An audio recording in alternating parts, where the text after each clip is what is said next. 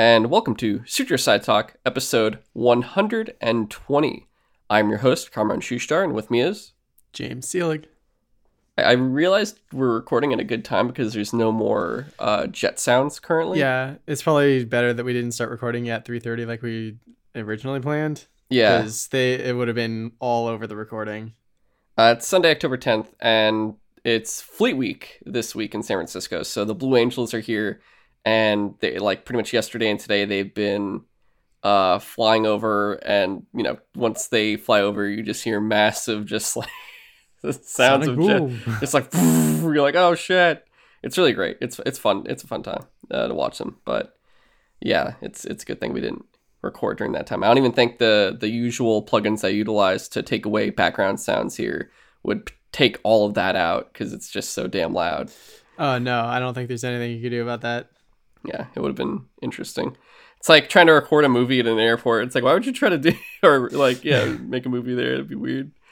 Uh but of course we're still going through october guys. It's only what the second week of october now i want to say? I think so, yeah. yeah.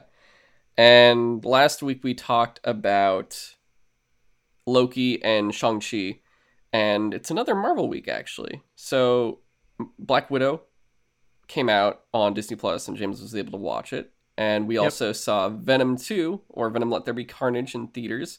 So those are going to be the big two things we talk about in this episode. And if we got time after we'll knock out a few other things. Uh, no news this week. There is some news but nothing really worth talking about on the show here. We'll instead just put it out on like instagram and uh, twitter and maybe tiktok uh, if i get to one this week finally. I've been like behind on it. I've just been like getting some Yeah. other things done Like the only news that was even remotely compelling this week, at least for me, was just that Randy Pitchford is out of Gearbox. yeah so good news, but like that's like a two second thing. And just to say, you know, rest in peace to Rockstar's The Agent. Its uh, website apparently finally disappeared, and now it's like, uh, apparently, it according to the IGN article by Matt Kim, it'll redirect to Rockstar's homepage now. So, Mm. you know, it's also been a decade since that game was announced. Or actually, no, it's been not a decade.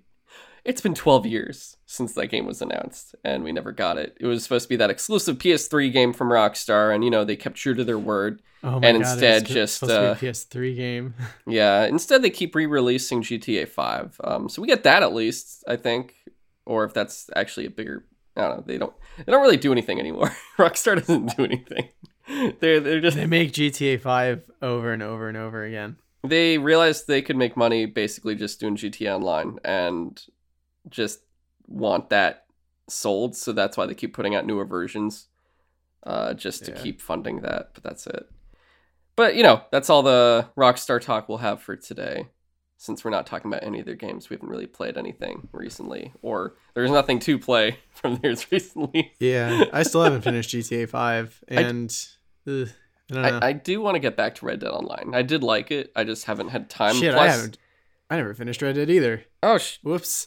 it's funny because we were talking uh, earlier this week, and it was just like, how many unplayed, like not unplayed, how many unfinished games do you have? And it was Too like- many. You're like a fucking pinball.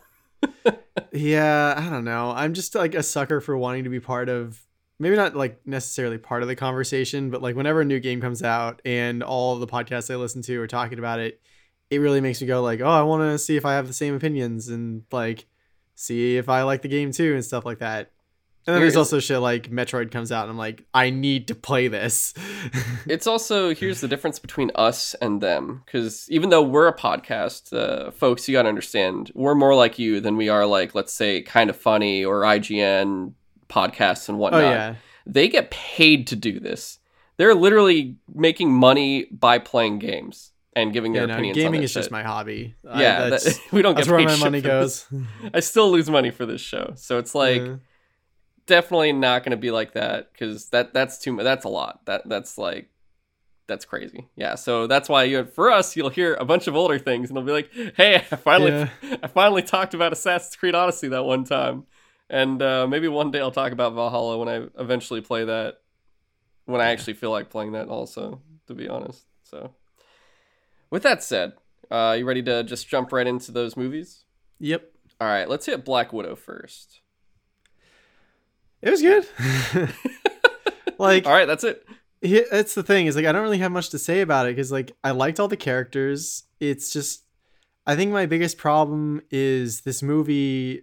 It takes place like right after Civil War, and I feel like if it had come out right after Civil War, it would have been much better of a time to release. But for whatever reason, they waited till after Black Widow is like canonically dead in the MCU. So the whole time I'm like this isn't really a critical story. We're not going to probably learn anything new from it that progresses the overall story because I, I, don't know. And that's kind of what ended up it ended up being. It's like its own self-contained story, which is cool, I guess. Yeah. I liked that Black Widow went up against other widows and they finally kind of talked about the Red Room and like this version of Taskmaster was pretty cool too.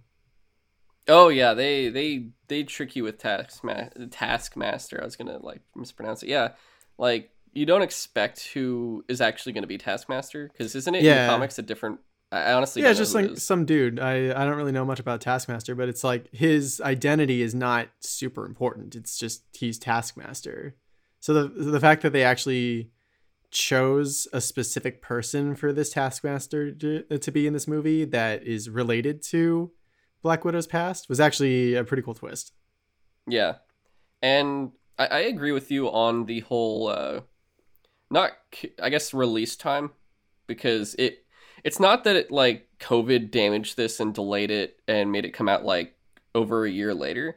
It was Yeah. more the fact that yeah, it just should not have come out this late in the timeline of Marvel movies. It almost feels like Disney was like not confident that a female led movie could actually stand on its own at the time that it should have come out. Yeah, I could be looking too much into that, but it's it's, it's, just hard weird to say that they waited till after she was dead. I mean, when you look at the Avenger characters and who got movies, it's everyone except for the ones without powers, which was Black Yeah. Widow and Hawkeye. Pretty much. And we're just getting a Hawkeye series. Like Black Widow still came out before Hawkeye, That's true.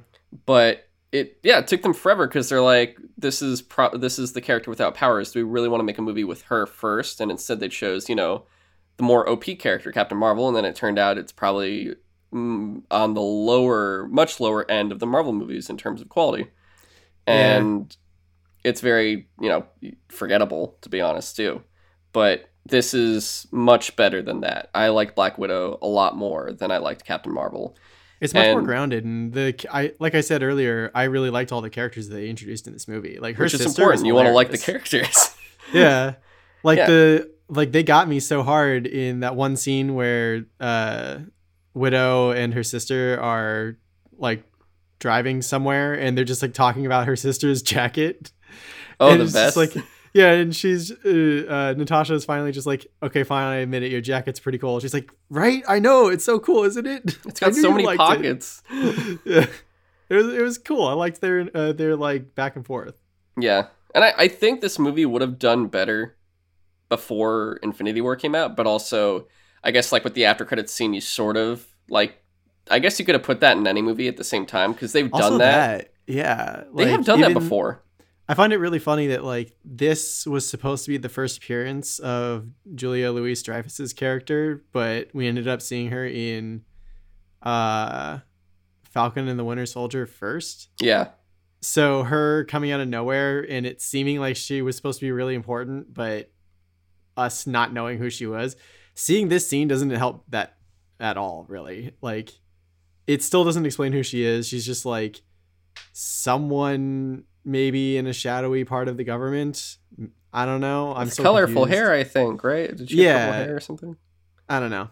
I don't So know. yeah, like that post credit scene was just like like you said, it could have been put at the end of any movie. Yeah, and she's like, "Oh, you should go kill Hawkeye." And it was like, uh, yeah. And it's like Great. he did well, okay. He didn't intend to kill her. But she like killed herself. that's the thing, but like They, They were, were the fighting over who dies, and yeah, they was were like the two Yeah, they were the only two people there besides Red Skull, so like who really knows what happened? So I could see how uh Julia Louis Dreyfus's character could just be like, yeah, this guy killed your uh, sister. and there's like no way to disprove that as far as I'm aware. Yeah, but I mean that's the whole thing. We're we're gonna find out in Hawkeye. She already they already Yeah. like confirmed she would be in it before that movie even came out. So it's cool to It know also, like it Yeah. also feels like this movie is trying to set up Natasha's sister as maybe the next widow. yeah whether it's Black Widow or White Red- Widow, maybe. Red Widow. Maybe? Yeah, we'll see. One of the two. She'll be a widow or like she's gonna replace her in some form. Just because Florence Pugh is just getting started and she seems like she Yeah. enjoys the role and honestly, she's already a better character than Black Widow. Yeah, so apparently some of the scenes in this movie were ad libbed and they just like kept them in. Like, uh, and Daniel was watching it next to me while uh, I was watching it last night and playing Metroid, and he pointed out like a couple scenes uh, that were uh, improv, and one of them was like I- they're like waiting at they're like at a store getting supplies or something like that. I forget exactly where they were, but her sister is like, "Why do you do this like pose thing?" Like I keep Oh, that seeing was on the ad-libbed? news. That was ad libbed. She's like, "Why do you flip your hair back and like do this thing? Like, why do you pose? You're a poser." and like that was just so uh, so such a charismatic moment for the character that it's like, yeah, put that in there. That's great. And then she So, like- actually does the pose later, and she's Yeah. just like, "Oh, gross! It doesn't Dude, feel she did good." the po- she did the pose. Uh oh, the the sister did the pose. yeah, Yelena did the pose. Oh, I missed that. Yeah. Yeah, no, Yelena is probably the best character in the movie. Uh it, it was weird because we've had Scarlett Johansson as Black Widow since Iron Man 2. She's been in what was it? Iron Man 2, Cap 2, Cap 3, Avengers 1, 2, 3, 4. And she's been in so much like and like she's fine. She doesn't there there's no like they don't really give her much of a personality that much besides I want to say the closest you get to her having a form of personality is probably Captain America 2 where Hmm. it's like him and her on the run. Everything else she's just kind of reactive to events and that's about it. Like there's nothing else. They have they do that shitty love interest thing with her and Hulk in Avengers 2 and no one cared for that. Nobody I, I honestly don't know one person that was like, "Oh, I really like that." And it was just like, "Okay." I don't know. I thought it was an interesting pairing, but I didn't expect it to go anywhere, and it really didn't. I mean, did you care? no, like I said, I was just like interested, but not like, oh wow, I hope they get together. Yeah. So there wasn't really much I guess with only interested because it was like different. Yeah. whatever. there wasn't much with her going on whereas now Yelena in just one film already got us sold like i, I Yeah. felt like oh i could watch her in her own standalone series or really anything they want to do with it and they pulled that off well and i'm actually really looking forward to singer and hawkeye like that's going to be a fun time with that Mhm. show which is i think our next disney plus show we're getting it's in november i believe Yeah, it's, It's like a Thanksgiving time. Sometime around Christmas, because like that was the whole vibe of the. uh Yeah, the, it, the poster and the trailer show it's like Christmas time, but the show itself premieres around Thanksgiving. hmm. I think like a couple days before or after. Uh, I forget which, but Hmm. it'll be a fun holiday show for sure. Uh, that said, like, yeah, Yelena's awesome. They do a really good job with her. She's very charismatic. She has a full personality. And then the second best character, like, this, here's the weird part. Like, out of the family that they show for this movie, Black Widow is probably the least interesting of the four. Yeah, But I the, guess so. The second one, Red fucking Guardian, played by David Harbour. Yeah, He was fantastic. He practically, if it wasn't for Yelena, he would have stolen the show. Like, oh, absolutely. he was so fucking funny. This dude was like, because he's like this old Russian dude that's been in prison this whole time. And then he gets out and he's like, oh, so what changed? Whatever. Why don't you guys have kids? They pulled out our uteruses, dad. Yeah, Oh. I love how he's like, "I'm so proud of you. You are the best assassins ever. You've probably killed so many people. Your ledgers must be so red." And it's like, you're you're proud of that. That they're good assassins. He, th- the shit he's it's basically he's completely just there's no filter with him. It's so No. great, and they're just always looking at him like shut up, shut up, shut up. But I, I really did love the heart to heart with him and Yelena though in the house before they get captured. Yeah. Like that was really well done. I like that a lot. Um, especially also the the prison escape was really dope. Where it's the they actually have a fucking gulag, but Yeah. he's escaping the gulag and everything. Like that whole thing was really really fun. And I think he's like arm wrestling a bear that's supposed to be an actual Yeah. comic character. that that's another thing that Daniel pointed out that that character for whatever reason they don't outright state this but that is technically maybe the first canonical appearance of a mutant in the cinema uh, Marvel Cinematic Universe. He's the bear This- mutant, right? Yeah, that character is just like a mutant who is he could turn into a bear. That's his ability.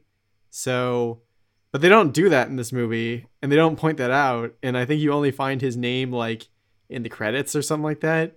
Mm. So interesting, but I don't know. That's weird. He broke that dude's a- uh, arm like really bad.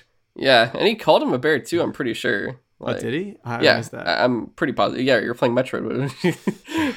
you couldn't focus on it apparently. it's so good. Yeah. It's So wonder you don't want to talk about Black Widow. You're like, I was, I was kind of watching it, but I was playing this game this whole time. Well, the way I rationalized it, I guess, was I was like, this movie's gonna be mostly explosions anyway. It doesn't matter. There can't be that much, that much plot. Okay, great. But yeah, like I said, he's really cool, very comedic, and another great movie where they pull off comedy instead of quips, which is what I Mhm. really appreciate.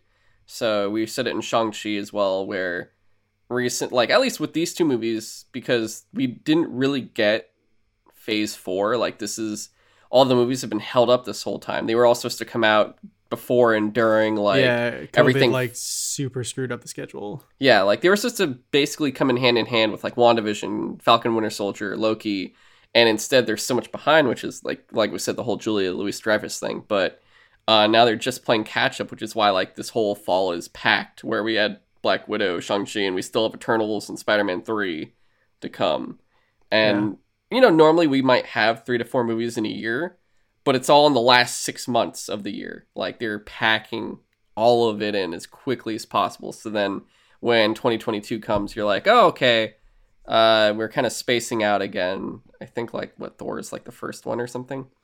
But uh, another character in the movie was uh, the mother. I'm trying to remember what her name was, but it was Uh, I loved that they got Rachel Weisz to play yeah, her. she was basically like an older, like first generation widow or something like that, Yes, and she was a scientist at this point. Yeah. yeah.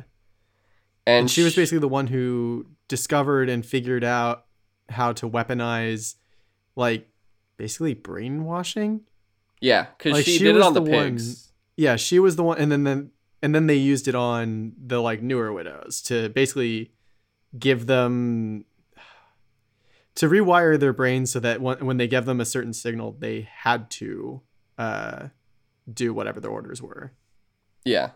And you could see like the whole thing with her and she is pretty much still working on her stuff alone. Like she still works for them and uh takes, you know, takes everyone in anyway and helps double cross uh evil general man. yeah i love that twist where she, she's like i called the red wor- uh, room because i had to and then and you so you think she's like double crossed them for a little while and then it's like oh no we set up a, a really complex plan beforehand so everything will be fine Yeah. And it's uh I believe it was Dreykov. That was the dude's name, right? Yes. And Yeah. Dreykov's daughter.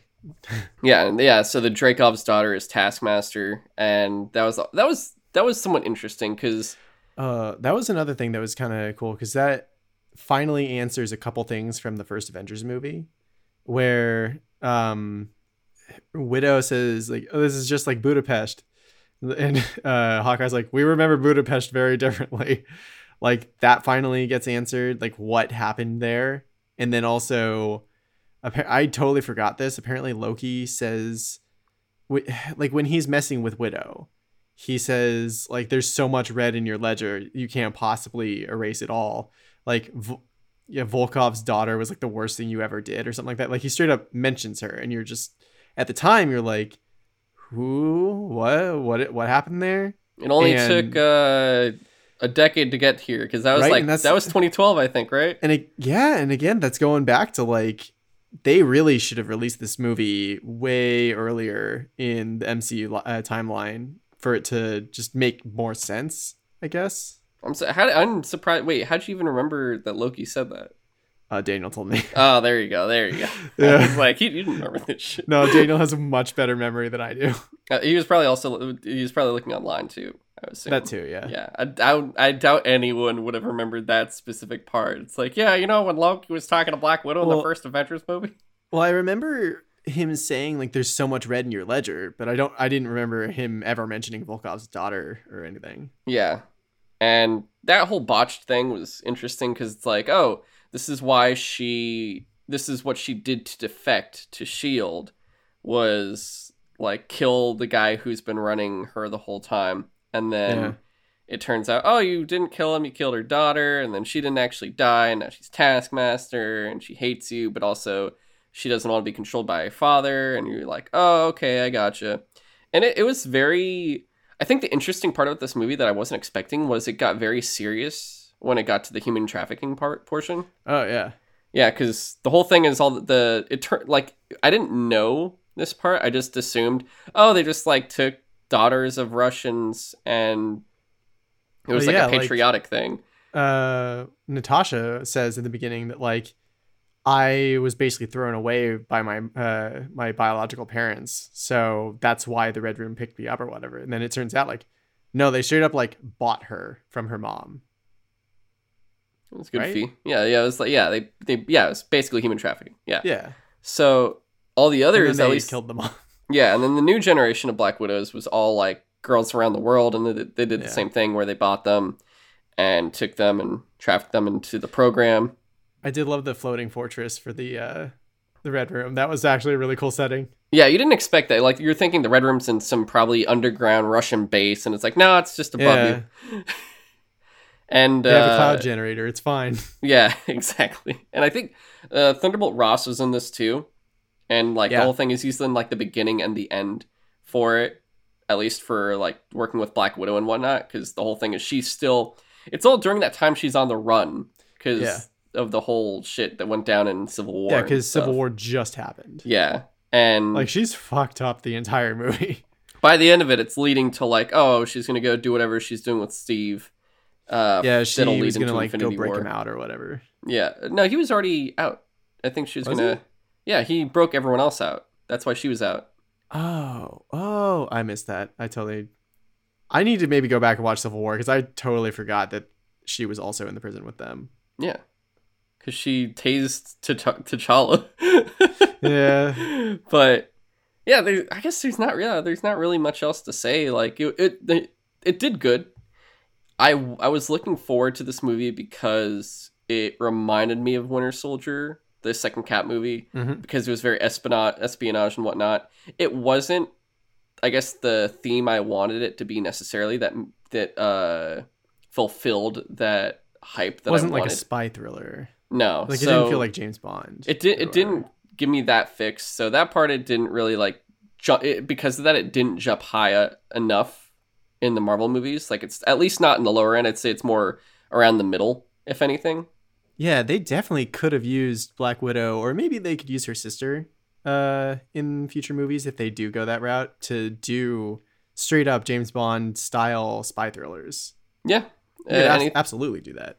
For sure. And instead, like, it still worked really well. It had action, it had comedy, it had personality, which was nice. It had these characters interacting with Yeah, each other. characters. And it's like I said before with like Shang-Chi, like Shang-Chi really shows family. This one doesn't necessarily give you that, which is why I said Shang-Chi really pulled it off better.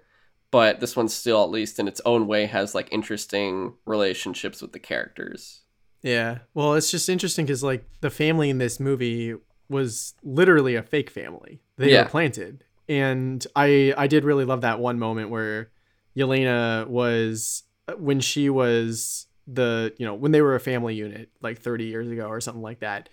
Like she was literally too young to remember her training and stuff like that uh, or something like that. So she literally thought that they were a family at the time. So when everything got blown up and they went back to Russia, she was just like, I don't understand what's going on, and like that that idea is just so heartbreaking. Yeah. Um, with that said, I guess ready to move on. Yeah, definitely worth a watch. Yeah, especially definitely now worth that a it's watch. just like on, it's on Disney Plus. go watch. Disney Like Plus. it's yeah, just go check Yeah. it out if you haven't. Like it's definitely, like I said, in the middle, but I'd say the higher middle, if anything. Yeah. Like it, it does better than a lot of the other Marvel movies for sure. The other Marvel movie, Marvel adjacent. Marvel adjacent, because even in it says in association with Marvel when the title comes up, so you don't see that MCU shit that comes where it's like, "Bah, bah, bah, bah, bah, bah, bah," and instead it's like, what is this? Oh, Venom. Let there be carnage. I love how there were. I think IGN had a news article uh, or a headline at some point this last week that was like, at some point it was going to be titled "Love Will Tear Us Apart." Was it actually? I don't know. It mi- it's not impossible because it, It looks like a, would- there's like a romance poster. yeah, it would definitely fit with the theme of this movie. It's just that would have been such a weird tagline to put on there. I agree. Yeah, So, I gotta say, this movie was exactly what I wanted it to be. I was wa- I was waiting for this movie to come out because we watched Venom one, like we ever like everyone's seen the first Venom, and I was like, yeah, Tom Hardy did a great job. Tom Hardy's good as Eddie Brock and Venom, but it's like seeing a really cool jewel in a fucking dumpster. Like everything around that film just wasn't good. It just was very whatever. Like I was like, oh my god, they need to figure out what they want to do with this movie or with this Yeah. like character and whatever movies they want to make after. And you start seeing Venom 2 and I'm like, okay, there's no way you can take this seriously. Like there's no way they can pull that off. What they could pull off though is a fucking wacky ass comic book movie that just is like and that's just exactly what happened. and that's exactly what happened and i'm like amazing absolutely great job I just find it really funny that they literally so many times in this movie kept saying we're supposed to be the lethal protector and it's more of a joke in this movie. Like Yes. they they rarely actually go out and fight crime. they, they didn't fight they, they tried once and it was a mistake Yeah. because the whole time he wants to be a lethal protector whereas eddie's like we're not doing any of that. And the whole it, it, it's pretty much like the movie's building up to them being now the lethal protector. Whereas if they made a third movie it's gonna be them as the lethal protector doing whatever they'd like Which to is- do. I was a little bit confused by that because I thought that the whole point of the last movie, or at least the end of the last movie, was es- establishing that at this point they are like a team, like they are willing to work together. But this movie's like, no, they hate each other. They're unwilling roommates. Uh, with all with a lot of issues yeah and also, I feel like there's maybe a chunk of this movie that was cut out for time. I don't know why, but like, so one of the major points in this movie is that basically Venom solves a, a clue for Eddie of what, like, one of the drawings on uh, Cletus's wall meant. Mhm. And he like uncovers a bunch of bodies and stuff. And they have this one really quick line where they say, "Oh, Eddie Brock, he's on top of the uh, journalistic world again. He is like, and I guess they signify that by showing he has like a nice new bike and a and helmet and stuff like that. So oh you think there was more behind it because it feels like there was maybe supposed to be more to him showing off and like getting all full of himself, and that's why Venom eventually was just like, "I've had it with you," but they kind of just had that one mention of like Eddie Brock is on top again, and then they just it doesn't really matter. I don't know. Yeah, no, I, I, I can see that. Uh, it's one of those things, you know, when we get the Blu-ray, or I mean, if you actually bought the movie, but like when they release it, there'll be deleted scenes, and you can kind of see how much more there was. And Yeah, I'd assume maybe there is something like that, along with maybe some more scenes potentially with like Car- Carnage and Shriek, if anything, Mm. as well. for sure. Uh, but because this movie was what like. Was it even two? I don't even think it was two hours. I think it was right? like an hour and a half even. I could be wrong. I mean, I'm gonna look that up right now, actually, really fast. Dude, I was kind of losing my mind at all the things. an hour and a half, yeah, hour thirty-seven Oh, wow, minutes. Yeah, I was kind of losing my mind at what Carnage could do in this movie. Like in in the very beginning when he spins around and makes a tornado, I was just like, "What?" I okay. When he was still in the uh, lethal injection seat, or no, like when uh the warden was like trying to escape and Carnage just like starts spinning around and makes up a literal tornado. he's and then Carnage. he just like grabs the the warden anyway. Like I I don't know. It's because uh, he's just so cool and Carnage. Yeah. I was also confused at the things that Carnage could do in this movie. Other than that, like when the cops were trying to, or I guess the jail uh, guards were, prison guards were trying to like shoot him and he just opens up a hole in his chest. I was like, wait, but where's Cletus? Uh, I mean, how did so- he get through like Shriek's? Uh, that too? I was like, wait, how's he? How did he get in the room and no one noticed? How did Shriek not notice? Uh, so what it, and also maybe that's why whenever Cletus turns into Carnage, they don't do the same effect that they do for Venom, where it looks like Venom is flowing over Eddie and he's like covering him. In for Carnage, it looks like Cletus is like liquefied and turned into Carnage. So maybe that's what's going on, but they don't really straight up explain that or address it. It's just like he's different. I feel like if this was an like an MCU movie or something, you'd want. I would want an explanation, just because you're like, Eh. it's a lot more precise in those movies. Whereas this one, I knew exactly what was gonna like. I knew what I was getting into, so I'm like not really there for for questions. Oh yeah, they definitely weren't thinking too hard with this movie. yeah. They, they weren't trying too hard. I, I honestly, if they had given an explanation, that really would have not done anything for me. I've been like, oh, that's whatever. I would have at least liked an explanation for why Venom was like, "Oh shit, that's a red one. So this is really bad." it was um because we did have this conversation a little bit before, uh, like after the movie happened. Like it was like one thing where Carnage seems like he could do a lot more than Venom, and uh, one thing I was saying was the whole thing they they have to get uh, I don't remember what the actual, not ingredient, but the part of the brain. Oh yeah, they the or the chemical. chemical. Yeah, but it's found in chocolate and in brains, I guess, like in chickens and humans. And the humans, of course, are going to give him everything. The chocolate and chicken is really just keeping It's him. like- It's like the minimum. He, It's keeping him just going, if anything. So, you know, the whole time you're seeing Carnage and you're seeing Venom, and Carnage is much more powerful than Venom is, and he can do a lot more, at least in terms of just like, I guess, flexibility. Uh, we can do with the actual symbiote itself in terms of just combat and just it could. He has like all these different ten- tendrils and whatnot. And the whole thing with Carnage is he's straight up just biting dudes' heads off left and right. So you can see him Yeah. getting that nutrition, whereas Venom's still just like fucking chickens, and the chocolate didn't come in the mail. Like the delivery's not here yet. So Mrs. Chen, feed me. I would like to. I will eat Mrs. Chen. No, you cannot eat Mrs. Chen. What? What's Plan B?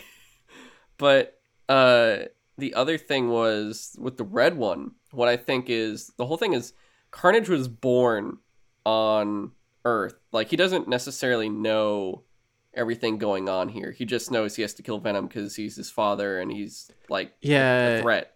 Whereas Er- Venom is from whatever symbiote planet, and he has all that information in there, so he potentially knows like the different, I guess, subspecies of symbiote or the power structure, and that's why he's like, oh crap, a red one. And, and you know they don't explain it, but you, it's like I, I would gather that just from like thinking about it, I guess. Yeah, I mean the thing is, I that's not a thing that I'm aware of in the comics. That like the color of the symbiotes matter. I could be wrong on that. Uh, They could have made it up for the and movie. and that's the thing is like this movie is like they take a lot of liberties with the Venom license, so they could have yeah just made up a new thing to maybe have in the third movie where they actually explain like why that was important because that was part of the um mid credit scene where Venom was just like yeah by the way I have access to like a whole hive mind history of my people the the shit that I know would blow your mind literally Yeah. Everything else though, like, dude, that movie is fucking hilarious. Like, I was cracking Oh, up yeah, like- so much with this. it's is if I can disconnect myself from what I would want in a Venom movie as like an actual lethal protector dark movie. It's this is still an entertaining movie. It's it's still very fun. It's just not what I would expect from a Venom movie necessarily. and you know you'll it's never definitely what I would expect from a sequel to the last Venom movie. Yeah. And you, you know you'd never get that in the MCU either. At least like not with the Flash Thompson in Spider-Man. Like you know, he's some kid who's Oh, yeah, like they're no. all preppy whatever brain kids and you're just like he's not to do shit. Like the the mo- he's not even like a physical bully to Peter. He's a he's like a online bully to Peter. yeah, he's just like an emotional bully. Yeah, he's just like, "What's up, Dickwad?" And you're like, "Oh my god." Yeah. You, you know, you, you think about it because you know everyone knows who he is in Spider-Man Three. You know, Flash is gonna be like kissing his feet, right? Dude, that's gonna be super funny for him to try to rationalize like, I love Spider-Man, but I hate Peter Parker. Do I hate Spider-Man now, or do I like Peter Parker? It's gonna cause him to have a brain aneurysm. He's gonna be like, Yeah. "Ah, it's He's- too you just see him like in the corner in like the lunchroom or whatever, just like sitting and thinking to himself. It's like he doesn't. He's still. He doesn't know what to do. He's been in a a fucking limbo state ever since. He hasn't said a word since someone told him the news. that would actually be hilarious if they actually did that in the Yeah. movie. But uh, yeah, so you'd you want to imagine what an Eddie Brock would be in the MCU, and you're like, ah, shit, I can't even because is he going to be that much older than Peter in terms of like just in T- Peter's state? You wouldn't see that for a while. Whereas this Eddie Brock works with the way they would do it, which I, I want to save that for the end of it, but. Uh, That's the other thing. We haven't even seen an Eddie Brock in uh, the MCU yet. I mean, we wouldn't anyway, because Yeah, and like he's Peter's still yeah, he's still in high school. He's not even like doing his uh, photography job yet. So if they even bothered to do that at any point, because he's got the power of Stark Industries, so well, or part of it. I don't know. Yeah, they've kind of they kind of ignored all the classic Spider-Man stuff. Honestly, like Aunt May knows who he is already. Fucking Mary, MJ knows who he is already. He has a kid friend named Ned who has Millennium Falcon Legos. I don't, I don't know what to tell you. He was a Death Star. Oh, it Death Star? Oh, okay, that's what it was. Yeah, it's a very important difference there. yeah, that's why it was so tragic when he dropped it. Oh my god, isn't it because he sees him? yeah, He's just so shocked. And now they're just all gonna get interrogated by the police. But all right, all right back to back, back to Venom. Back to Venom. So, f- like Tom Hardy as Eddie in this one, really fun. He still maintains a Oh, great yeah. job. Like I haven't seen a bad performance yet from Tom Hardy. Like that's why he's one of my favorite actors. And he just does it so well as just a guy who's just like, for fuck's sake, my life is crazy. I'm conf- like everything Yeah. is hella confusing. I'm talking to myself, and like even when they're going to the prison, the guy's like, "Are you okay?" He's like, "Yeah, I'm just practicing or rehearsing or something." So that's his explanation of like talking to Venom inside of himself, and it's like it's funny because they don't do like a a brain thing where it's like they're both talking in his head. It's Yeah. still Venom talking in his head, but Eddie's still talking out loud to communicate. Otherwise, I guess it wouldn't work. I, I don't know if they'll ever talk about that ever. I but mean that's the thing. Venom, he's literally woven into Eddie's brain. Like he should be able to sense Eddie's thoughts. I guess it's just more. fu- It's it's funny. It's more it's fun in this way, yeah. Yeah, And that way you it's can. like when he walks in, he's like, "You suck." Excuse me. I'm sorry, I have no I have no reason I have no explanation for that. She's just like, "All right, whatever." Yeah. He's like, I'm having a panic attack. Don't yeah, worry. I think I'm having. so stupid. Woody, Woody Harrelson as Cletus Kasady. He's not bad. He was very like it's it's kind of what you would expect. It's just Woody Harrelson. It feels like he, he's just having fun. Yeah. It's the thing. It's like he didn't really strike me as the Cletus Kasady I've experienced in the comics. It just felt like Woody Harrelson playing Carnage. But whatever.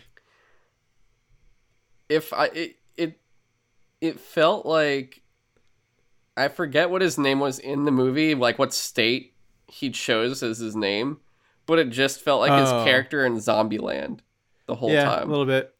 and it just like it's it's like if he eternally was always never never getting the snowballs and he'd just get pissed off because he couldn't get the snowballs like this is why uh he became what he is He's like, I'm not a crazy man, but I am a vengeful one. yeah the whole hair thing too they fixed the hair people did not like the what was it, like a, that- a red fro That was like they tried to give him curly hair, which Cletus like kind of sometimes has in the comics, and it just it didn't it did look not good. look good at all. yeah Not the, on Woody Harrelson. the, the short red hair looked a lot better for sure Yeah, even Woody Harrelson is, on interviews has been like, yeah, that first wig that they used was just like a really cheap wig. They should not have done that. They should have spent a little bit more money on that scene if they wanted to put that in at all. I love the faces he would make. He would just like it was weird because his lips were very you couldn't see where his lips were, so it just always looked like he was like puckering like they were like he was sucking it like you know what I'm talking about when you like kind of hide your lips. Yeah, a little bit. It looked like that sometimes, so he just like he was always like not constipated, but just like I was like, what's wrong with this man? He's a murderer. But I don't know. I thought I thought that was pretty funny the way he would always make faces, or not even make faces. It was just dude, those lips kept throwing me off each damn time. Otherwise, I thought he did a great job of just. I don't know too much about Cletus Kasady in the comics because I never really followed that much. Uh, I at least enjoyed what I saw with this going into it. I guess from that perspective, as someone who hasn't really read up too much on him, because I never Yeah. read any any of the big stuff besides Carnage USA. Even then, being and I think Minimum Carnage too. Like those two are the only Carnage related things I've checked out. And even then, I was like, I don't know what this character does. Like I know he's Carnage, and I know he's supposed to be a crazy serial killer. But I don't know like all of these are even like on par for whatever he was like when they first created him in the '90s. Because he was a '90s character, right? Mm-hmm. Yeah. So for what I got, I was pretty happy with that. And then there's not too many other characters in this movie like that it's revolving around. It's really. really just uh I mean, they bring back Anne and and Dan and Anne and Dan. Poor Dan. I do love that one thing. He's like, no one likes you, Dan. Fuck you, Dan. yeah. And then at the end, he's like, Dan's cool actually, but he didn't need to do any of that stuff. yeah, you know, he was probably more of a hindrance than anything. Yeah. Anne was fun. Like she, I, I like it. Yeah. They they briefly, but still did the she venom for like a second. yeah, And she's just like, I'm never doing that again. Maybe I, actually, it's really fun. it's It feels surprisingly really good. fun. yeah. So that was that was good, but it was it was interesting that they. I forgot that that's where they left it, where those two are still together, and yeah, they come into it going like, "Oh, this is still like Eddie isn't going to be with her, so it's just those two. And now you're saying, I guess technically goodbye to these characters. I don't know if they'll be in the next movie or not, yeah. That's a good question. I don't know. because the whole thing is if they're going to be lethal protector, they're not necessarily going to be in San Francisco. It seemed like they were just going to go wherever they were needed, Yeah, wherever anyone needs them. so they're not tied down to anyone anymore. Uh, otherwise, you know, Anne was fun, and especially the conversation between her and Venom. I I guess twice. The first being in the liquor store or the, yeah, in, the- when Venom was in Mrs. Chen, and then the other time when she was like mediating the talk between Eddie and Venom. yes, that was that was really fun. And she's like, "You have to try harder. Put a cherry on it." Yeah, uh, then the only oh yeah, two other characters, Shriek, which Yeah. she was fine. I was expecting her to be more important at the end because her powers are literally like the what symbiotes are most weak to, which is sound. Yeah.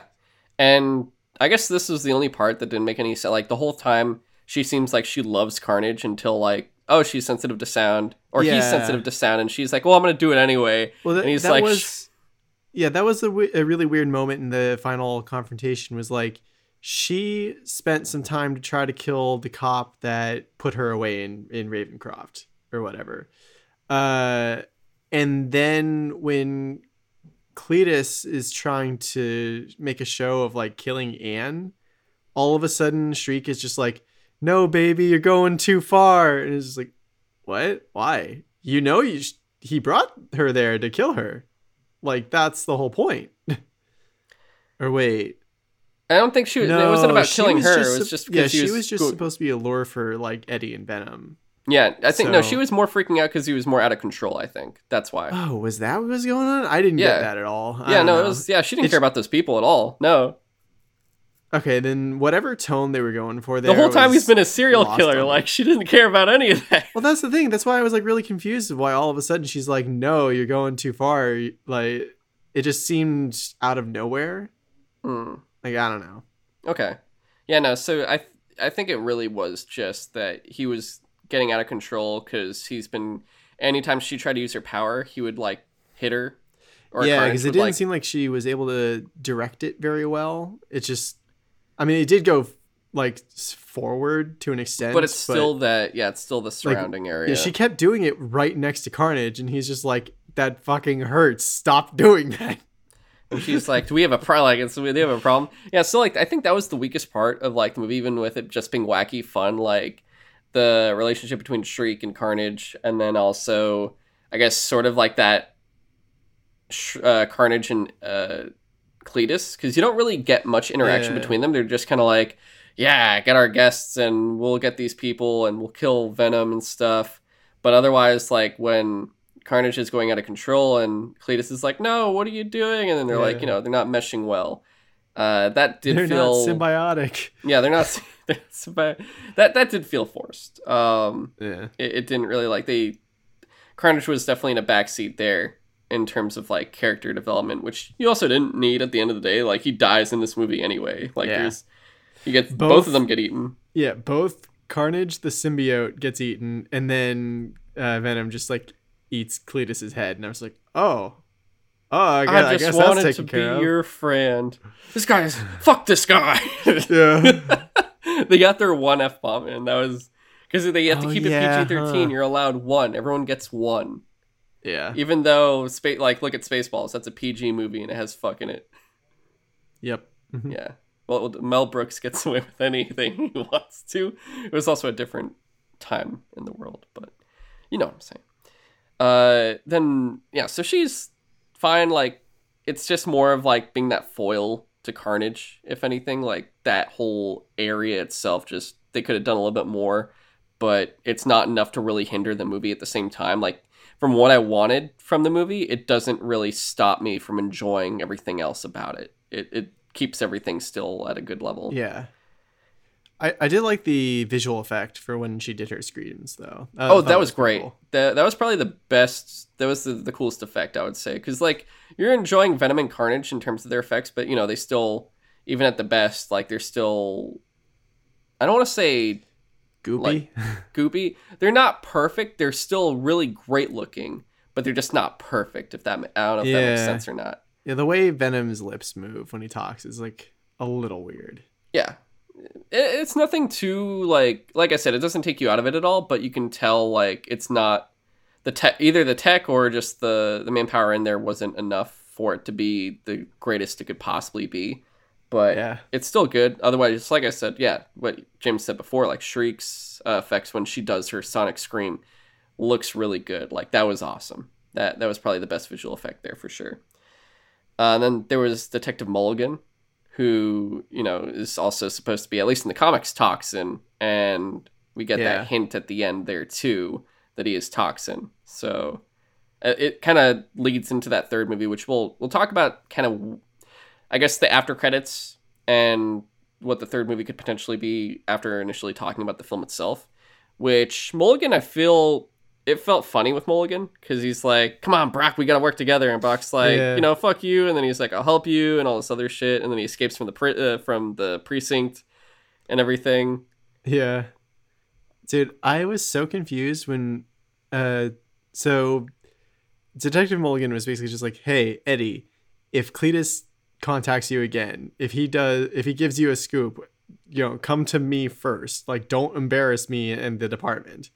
And then later on like Eddie comes up, he like figures without uh, with the help of Venom, figures out where the bodies that Cletus hid are, and, which is like around Point Reyes, I think it looked like.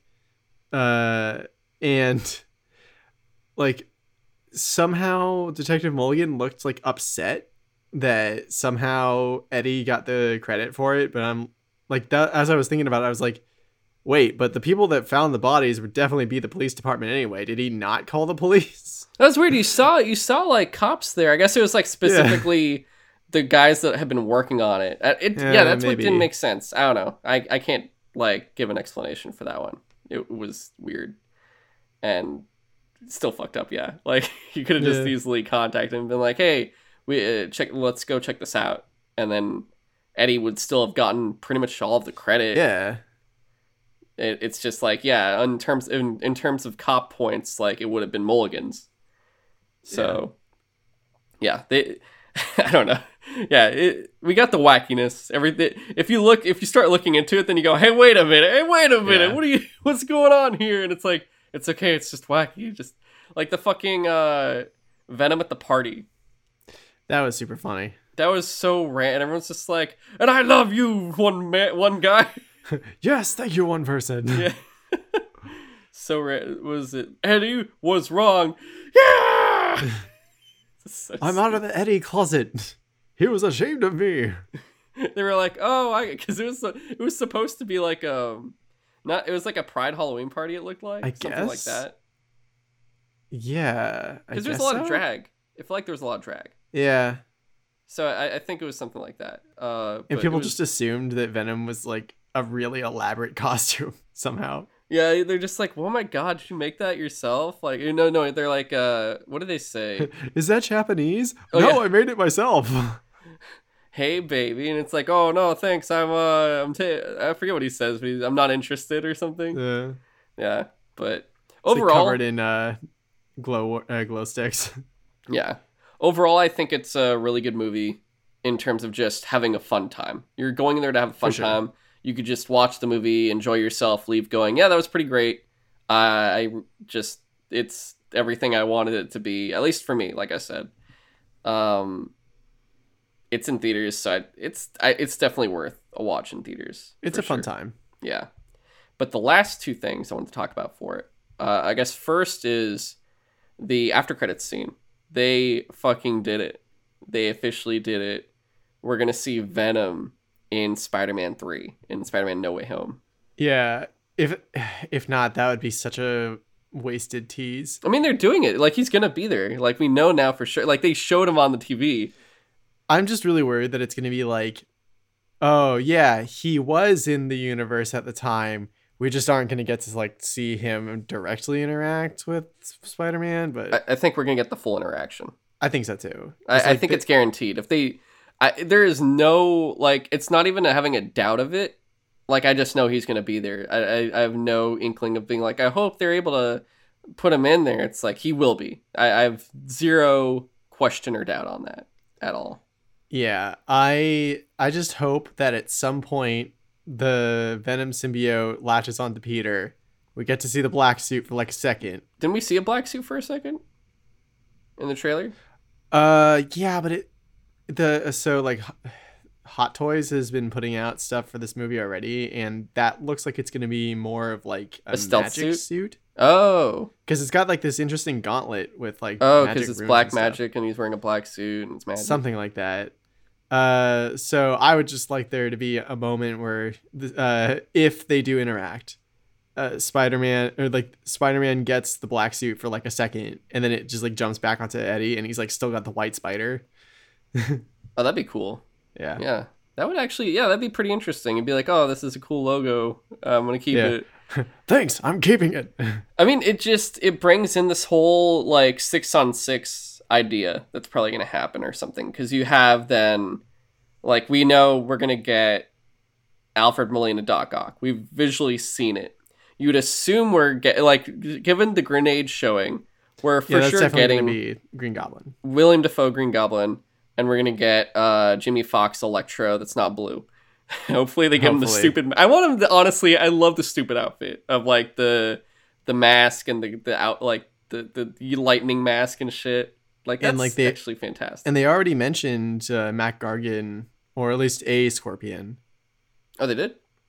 Yeah, they he was put- in. hey, uh, he hasn't been in anything yet, has he? Besides the game.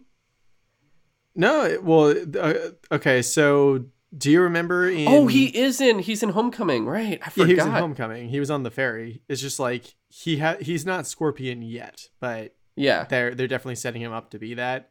he was And one of Vulture's. Vulture, yeah, um, Vulture could get uh free even though he too. he ended it being not bad. Yeah. We'll see. He's also in Morbius, so that kind of puts into Yeah. question too. So I think Scorpion would be cool. So then that's what four. Who would be the other two? Do you think? Do you think they'd put in um? just put Topher Grace Venom. Paul Giamatti shows up as the Rhino again. That would actually make sense. He was barely in the second one in Amazing Spider-Man 2. He's like in the beginning and the end, and that's it. And what is Paul Giamatti doing now anyway? That sounds really mean. Why was he doing? Was there something that happened? Am I missing? no, something? I'm just thinking like Oh. I can't think of anything that I've seen Paul Giamatti in in since he was the Rhino for like yeah, not even five minutes out of that movie. Okay, yeah. So then Paul Giamatti Rhino, that's five. So six, at least from remaining characters, you'd have potentially, yeah. Oh, Uh, Shocker! They they already uh That is true. You could have Shocker. Wait, would you would you have Shocker and Electro on the same team? yeah why not? time. They really do not have the same powers. It's really weird. Okay. Yeah, Like Electro is literally electric powers, whereas Shocker has like concussive blasts. I don't Okay. know why he's called Shocker. It's really weird. the only other characters then, at least like the ones they could use, but I don't see them using, would be Topher Grace Venom, uh, Sandman, Lizard, and I think that's really it. Because oh, and Vulture, I guess. Yeah, if they really wanted to utilize Vulture, we already Yeah. know Mysterio is dead.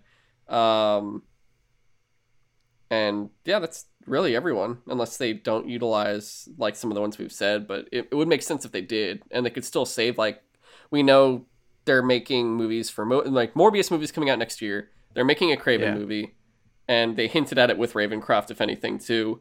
So, like, we'll see what happens with that. But you know, that's the Sinister Six. Now, if I said six on six for heroes, we got Peter Parker Spider Man. I mean, Peter Parker Spider Man, and then Peter like, Parker Spider Man, and then Peter Parker Spider. Yeah, Andrew Garfield, Tobey Maguire, Tom Holland, Doctor Strange, Venom, and Daredevil is the six I'm expecting. That'd be super cool. We'll Because see. there have been ru- there have been rumors for Charlie Cox. Uh, what's his, Yeah. what is that the actor's name? Yeah. Yeah, Charlie Cox Daredevil. If they do that, it would be so cool. And then maybe if you really mind. want to, you could put in Batfleck. That would be a, a great addition too. Like, have him be like, t- he's like Dare- Daredevil's there, and it's like Daredevil, what are you doing here? And he's like, I'm actually pulls off the mask, and it's Batman. You're like, holy shit! I mean, there's Oh. the there is a there is an Okay. a issue of Daredevil where What he flies over a school he he swings over a school bus and a kid's like, "Oh, cool, it's Red Batman." okay, what if instead of Charlie Cox Daredevil, they got Ben Affleck to play both Daredevil and Batman? That would be great. I mean, that's what Topher Grace said. He said uh, Batfleck will be there when he said he'd reprise his role as Venom. oh, that was super funny. That was so fucking good. Yeah. So Mostly funny because at the end of that tweet, he's like, "Don't tell anyone." yeah. so stupid. I love it. He's probably like he he wants nothing to do with it. He's probably like I'm trying to avoid this at all costs. That was so Uh. fucking good though. Uh yeah, so we'll we'll see what happens and that's going to be like the week before Christmas. So that's going to be really fun when we get that. I'm excited. Like the, Yeah. them hiding Andrew Garfield and Tommy Maguire has been so bad. You know they're going to be in there. And if they weren't, then it'd be like, "Oh, okay, get the Molotovs and the pitchforks. Let's fucking burn this shit down. like we're we're done." Or at least I'd be done. I'd be like, "Fuck this movie." If I don't See, get that would be in it. That's one of those situations that I would be really confused how to feel because like if it does end up being that none of them are in that movie, it will be really disappointing. But I can't be mad at Disney because they literally spent the entire time saying that's not happening. They're not in the movie. So It like, doesn't matter, James. It doesn't Uh. matter. Fuck them if they don't do it. We want. It was our expectations of what the movie should be, and they didn't. They didn't follow through. And Disney's here to wanted. serve us what we want. Yeah, you. Yeah, you give us what we want. you bastards, we're paying you how much a year with our Disney Plus subscriptions, and all the times we go to the theaters, and if we go to your goddamn parks, and all buying all your goddamn merchandise. That actually So- would be a really interesting metric to see, like how much money I spend on Disney stuff, just Disney property stuff, like in a year, not just with Disney Plus. Because like that's an easy calculation because that's like a monthly fee. but like all the movies I see from them each year, including like Star Wars stuff, although the Star Wars movies have kind of cooled off recently, but like they're definitely going to keep going with those at some point in the Marvel movies. So yeah, the, We're probably, Disney's uh, no, a we're getting a going. Star Wars movie probably 2023. Mm, okay. I think it's going to be um uh the Rogue One movie. That's what they confirmed. It's going to be 2023. Okay. Because they, the whole thing is it's going to start with the alternating between Avatar and Star Wars. So 2022 Christmas is supposed to be Avatar 2, which means the first Star Wars movie would be 2023. And then that's where it starts alternating. They did say that. And I think they did say Rogue, Rogue Squadron would be uh 2023 as well. She's kicking it off and then you oh yeah, the Kathleen Kennedy movie. No, no, no. Yeah, no, that's no. what I was saying. And then like after that, you'd probably see like that Taika Waititi movie or the Kevin Feige movie or whatever. I don't really know when. No, yeah, Kathleen Kennedy like is the producer of like. no, Star no, it'd Wars. be um the the Wonder Woman writer. yeah. Wait, did I say Kathleen Kennedy? No, I said Kathleen Kennedy. What did I say?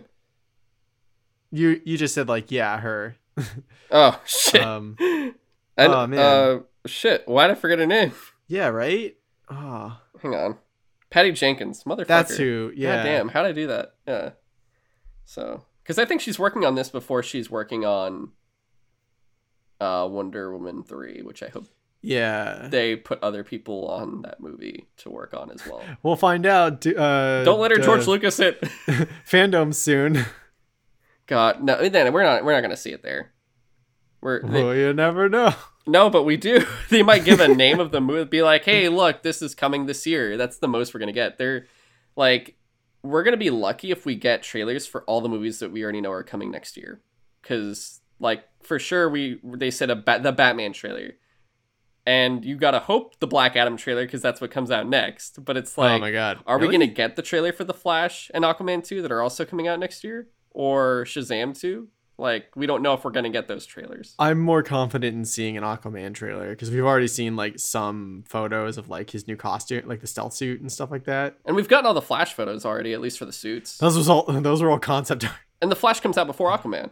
So it's like, uh, yeah. Does it? It does. I have like no confidence in that. And the Flash movie?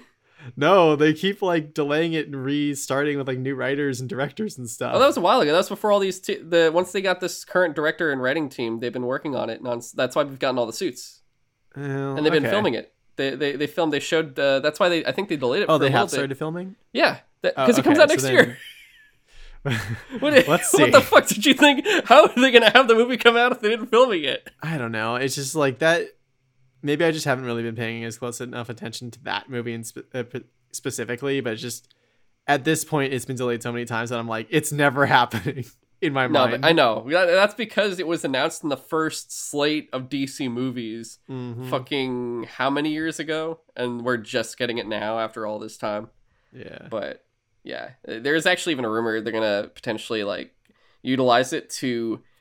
They will make certain things still happen in the previous movies, but they they might change things around so they can fix things the way they want it to be, which could be good and terrible at the same time. Seems pretty par for the course for Yep. what, how DC's been handling their movies. Yeah. All right, back to Venom. Right. Venom. Th- we were, I wanted to talk about because the whole thing with uh, Toxin is Toxin, right? Is that his name? yeah. Yeah. Uh, so Venom three, like what they could potentially do with it, whether or not it's gonna like after Spider Man three, if Venom's still in that, if they merged worlds, or if he goes back or whatever. Either way, like Yeah. they should really, they could try to the keep it. question. Yeah, we'll see what happens. But with it though, you're like, okay, if Toxin's in it, but he's an anti-hero or like a hero, is he an anti-hero or a hero? Uh, anti-hero. Yeah, anti-hero. And because he does good shit, so you don't see him potentially as the Well, yeah, like because Toxin is bonded to a cop, like the cop usually has kind of a more moral compass than Eddie Brock or definitely Carnage ever did. yeah. So he tries to only fight crime, but he's still like kind of violent about it. Okay. So we'll see exactly if it's it can't just be him in the next movie. Like I would expect it to be one of two routes they're going to take with it. One would be they go super symbiote and potentially when Carnage was going through his mayhem, maybe smaller sub symbiotes got off of him and hit random people, and they could do like could a, a before, like you know, a prologue in the movie before the movie fully starts, like they did with that flashback of like Cletus and uh, Francis. But that would then bring in all those other characters that they made, all those other symbiotes like Scream, like uh, I don't know all their names. There's like a bunch though. Oh, I know yeah, there's a bunch. there's a bunch of different uh, symbiotes. So you could do a whole different like symbiote thing where maybe it's a symbiote civil war or just a crazy thing with symbiotes. Or the other option is they utilize that new Donny Cates run where they introduce the king of symbiotes, um, the king in black, Knull, and they could bring him in. And the That reason I say that is because that whole thing where Venom's like, you know, we know so much, I can just give you a taste. And it's Yeah. like, that's where they could have teased him. Or that's why I felt like that tease was going to go towards and they could like bring in more about symbiotes and whatnot. But it just all depends on really how they want to go with this. If they want it wacky with more symbiotes, do they want to bring in the fucking King of Black? It's hard to say what will happen, but um, that's my prediction. Those are my two ideas of what they're going to do with the third one, because there will be a third one for sure. I mean, it would be hard to say because that all that Knull stuff is pretty recent in the comics, but it is.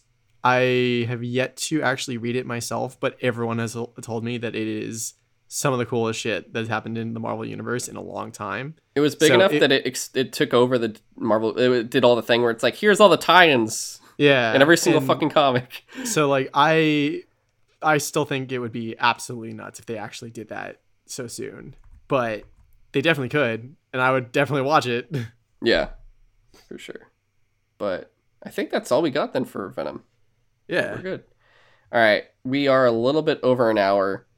Yeah. Um, I would like to knock out just one more thing, I'm and then uh. All right, unless you want to, did you want to do anything else besides that, or do we want to stop Uh, here? No, I don't have anything that I like need to talk about right now. I guess. Okay. All right, so I'll get.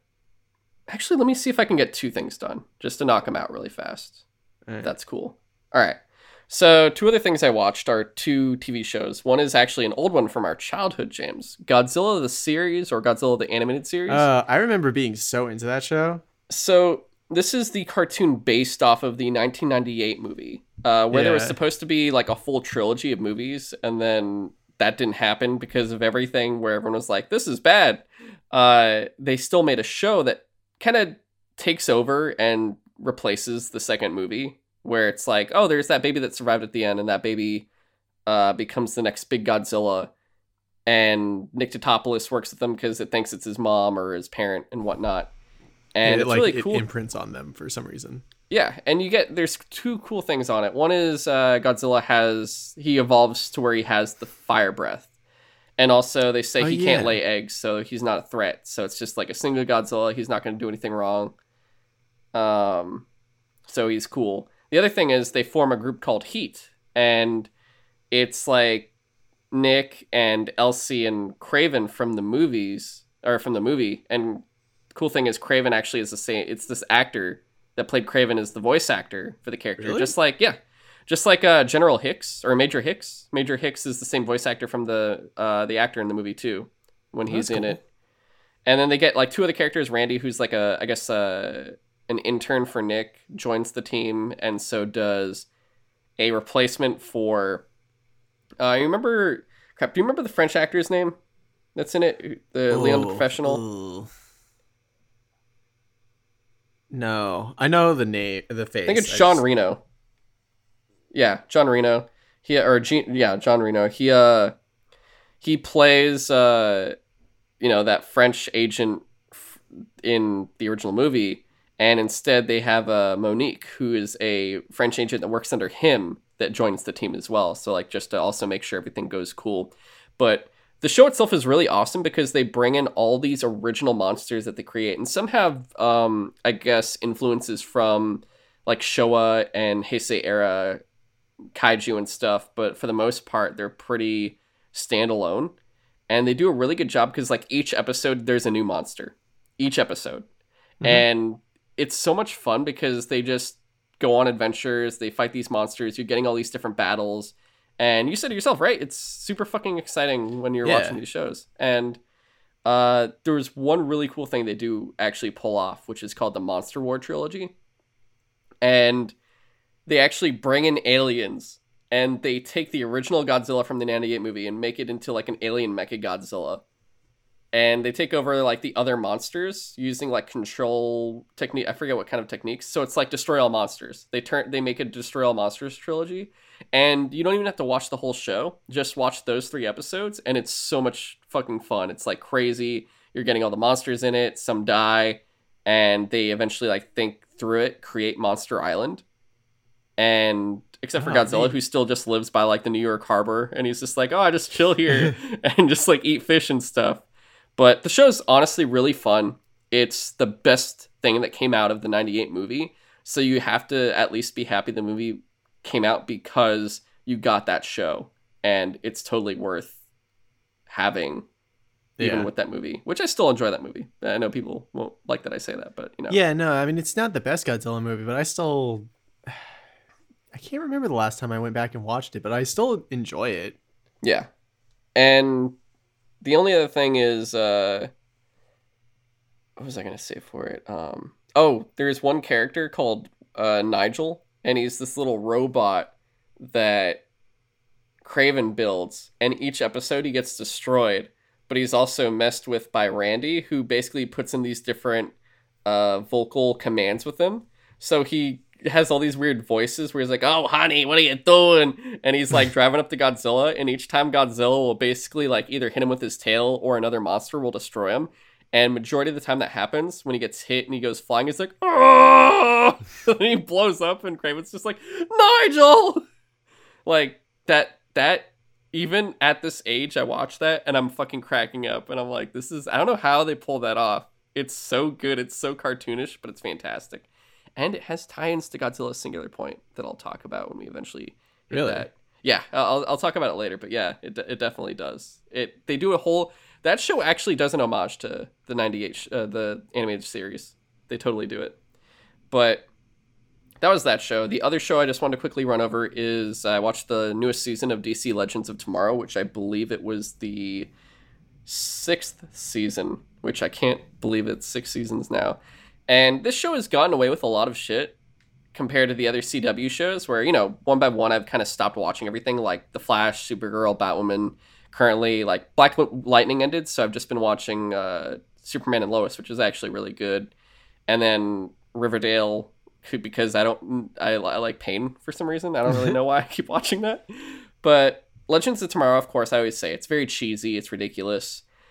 Um, this one was really weird because they did like aliens and they kill Sara Lance and then make her into a clone alien, and she's still Sara, but just now with cool alien powers, like where she can't die, like she's impervious to bullets. It's really weird. But the the the villain in, this one, no, in Legends of Tomorrow. Oh, okay. Yeah, no, no, I'm talking about Legends of Tomorrow. Uh, the DC time travel show. Yeah. And the villain in this one is like a hipster guy who just like keeps creating clones of people and stuff. And it was just a really weird season. Like it was to this it got to a really weird point for me because I excuse everything because of how cheesy it is.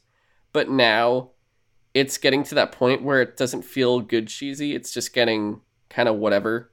Like they're running out of ideas, but Mm. also I think what I don't like is that when the first when the show first comes out, especially for the first two, maybe three seasons, they go all in with all these heroes. They're like, yo, we have all the heroes and villains and stuff. You have Captain Cold, you have Hot Streak, you have Firestorm, White Canary, the Atom, Hawk Girl, Hawkman, and you're just like, holy shit, like this is a fucking superhero team. And then like the next season, they're like, oh, check it out, it's the JSA. It, did And- Hawkman and Hawkgirl ever come back? Because no, they were only in the first season. They left.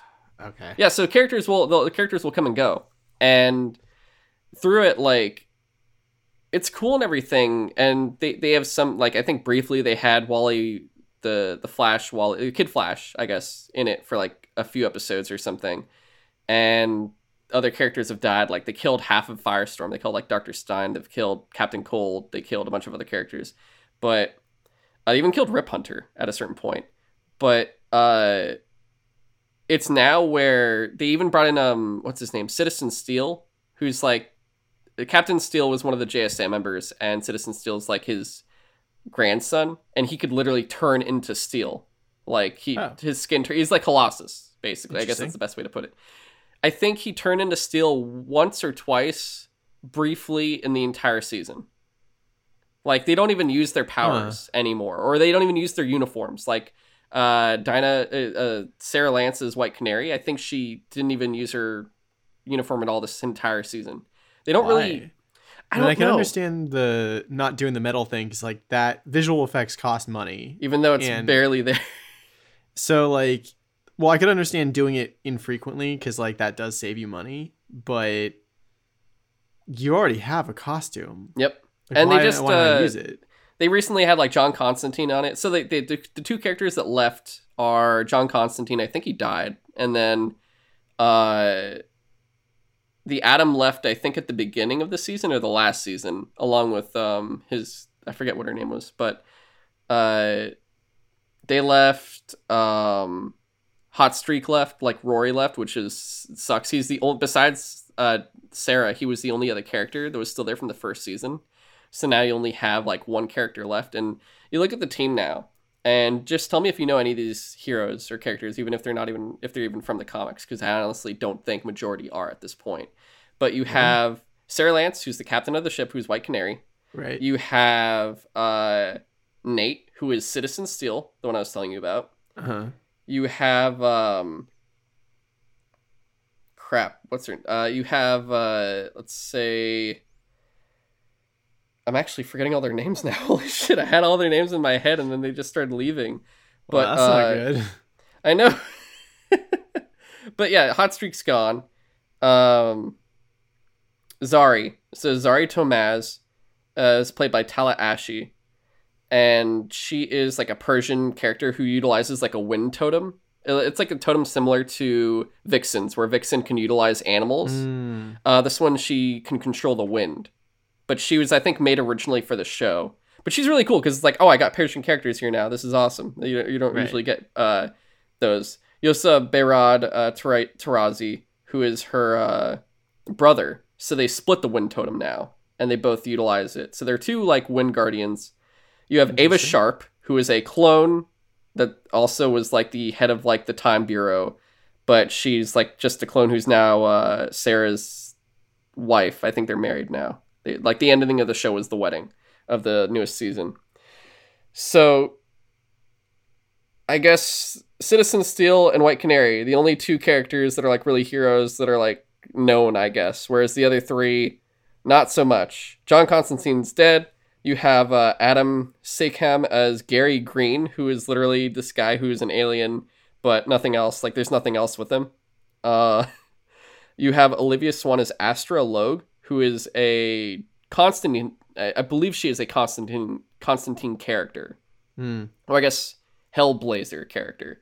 But she is also there, and then I think that's oh no no there's also um who is the newest uh Lisseth Chavez as Spooner, who I guess was abducted by aliens, and now she can kind of hear their thoughts, and she's a gun nut.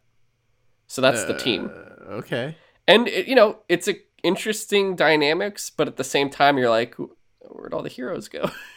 It's just kind of random people now. It's like becoming it's becoming more like a random cw show than a dc show at this point. Yeah, it's really weird because like the whole point of it is, I mean, are they still even going with the the theme of like the people that Rip Hunter chooses for his team are the people that literally would have zero effect on history if they just like disappeared?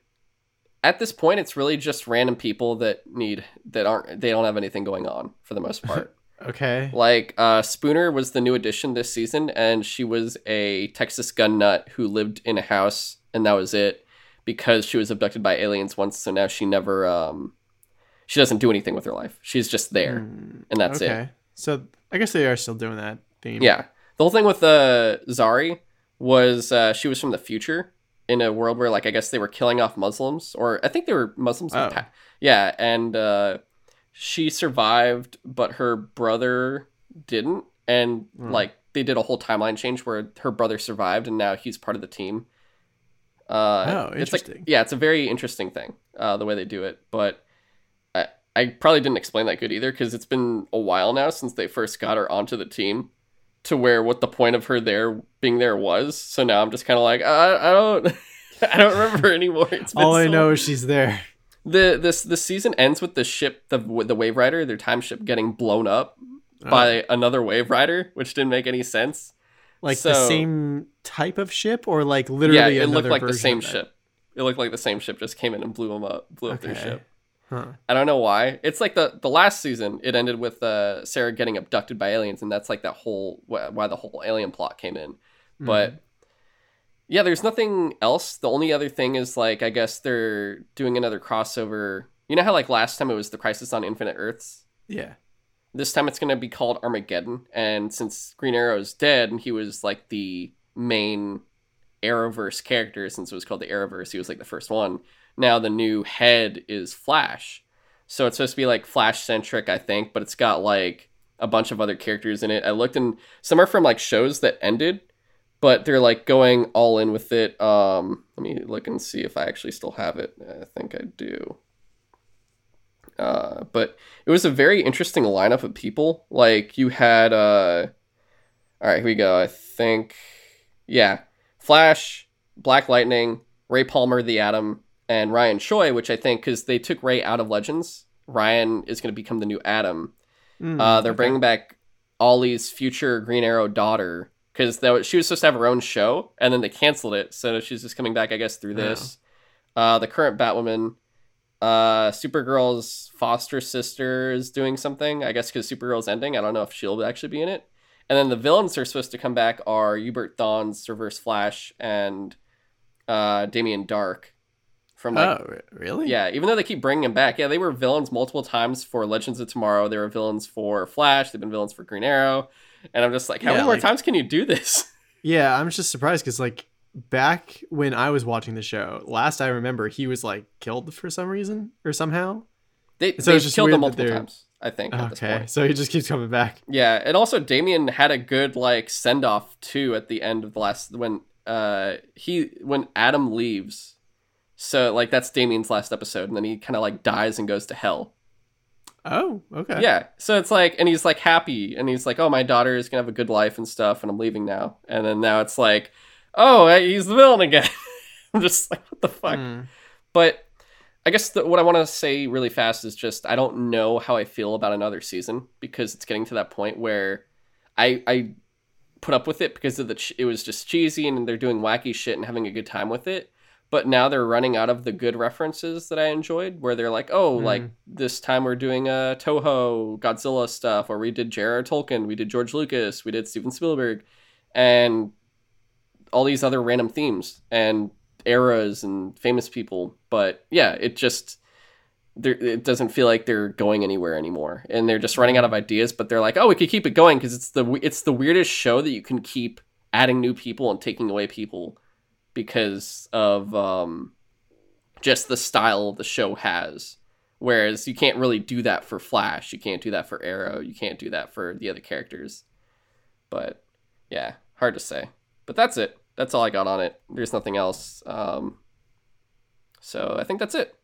I knocked out two other Alright. things, which I'm happy about, and we're still under an hour and a half.